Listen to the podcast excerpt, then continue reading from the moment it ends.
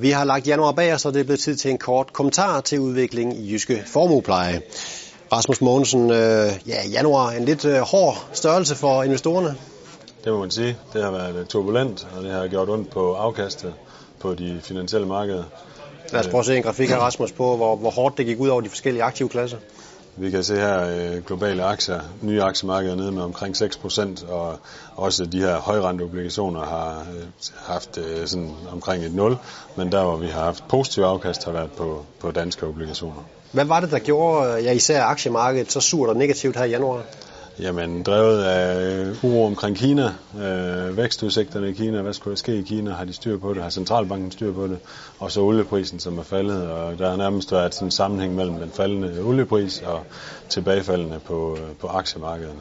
Og det her sure marked, øh, Rasmus, er det også slået igennem i øh, Jyske Formuepleje? Det må det jo næsten være. Det er det, helt klart ja, og øh, jo flere aktier du har haft, jo mere ondt har det gjort. Øh, der har vi afkast på, hvis du har 100% aktier ned omkring en 6-7% øh, negativt afkast. Omvendt så har obligationsdelen gjort det bedre, både kvæg at renten har været god, men faktisk også de obligationer, vi har haft i, eller har i formuepleje, har gjort det godt i januar. Så der ligger vi på obligationsdelen næsten op på, øh, på en procent eller tre kvart procent positivt afkast. Og er der noget sådan i de dispositioner, I har foretaget i den forgangne periode, du sådan vil fremhæve?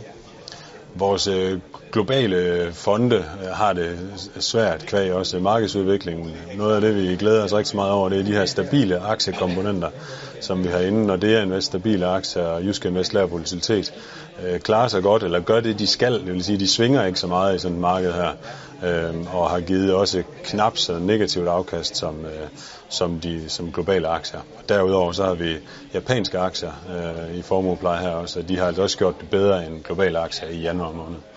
Og hvis vi så til sidst retter blikket lidt fremad, øh, hvad er det for et marked, I forventer at kigge 3-6 øh, måneder ned ad vejen?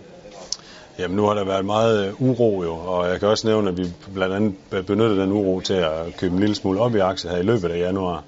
Det er ikke fordi, vi er blinde over for uroen. Vi lægger meget mærke til, hvad der sker, og er meget opmærksom. Men nogle af de spøgelser, der bliver kastet op, det er jo netop alt det, der sker i Kina på olieprisen. Kan det sprede sig?